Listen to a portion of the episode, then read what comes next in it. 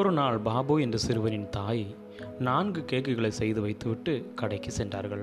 வெளியே செல்வதற்கு முன் கேக்குகளை மாலை சிற்றுண்டிக்காக செய்து வைத்திருப்பதாகவும் அதற்கு முன் சாப்பிட்டு விடக்கூடாது என்றும் பாபுவிடம் சொல்லிவிட்டு சென்றார்கள்.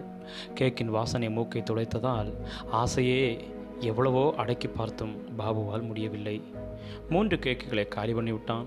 வீடு திரும்பிய தாய் இதை அறிந்தவுடன் பாபுவின் தவறுக்காக அவனை கண்டித்தார்கள். அவனோ அம்மா கேக்கின் மனத்தை அறியாதிருக்க மூக்கை கெட்டியாக பிடித்திருந்தேன். மூச்சு திணறியதால் கையை எடுத்து விட்டேன். பின்னர் என் கால்கள் கீழ்ப்படியாததால் சமையலறைக்குள் சென்றேன். அங்கு போனவுடன் என் கையும் வாயும் கூட எனக்கு கீழ்ப்படியாமல் போய்விட்டது என்றானாம்.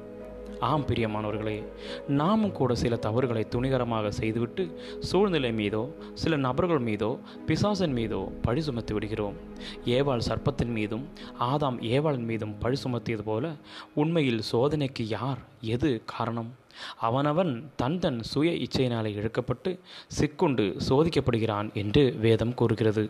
நம் இச்சைகள் சோதனை தரும் சூழ்நிலைகள் பொருட்கள் நபருடன் இணையும்போது சோதனையில் விழுந்து விடுகிறோம்.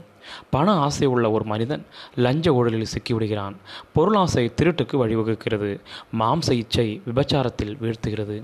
பறவைகளை கவனித்து பார்த்தால் அவை ஒரு இடத்தில் அமர்வதற்கு முன்போ அல்லது இறையை உண்ணும்போதோ கூட தன்னை சுற்றிலும் ஏதாவது ஆபத்து இருக்கிறதா என்பதை மிக உன்னிப்பாக கவனித்து கொண்டு இருக்கின்றன.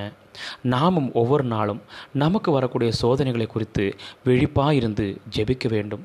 சோதனைக்கு உட்படாதபடி விழித்திருந்து ஜெபிக்க இயேசு ஆலோசனை கொடுக்கிறார். கர்த்தருடைய ஜெபத்திலும் சோதனைக்குட்பட்டு தீமையில் அகப்பட்டு விடாதபடி ஜெபிப்பதற்கும் கற்றுக் கொடுக்கிறார். இறுதியாக இயேசு செய்தது போல வேத வசனங்களுக்கு கீழ்ப்படிந்து சோதனைக்காரனாகிய பிசாசை எதிர்த்து நிற்க வேண்டும்.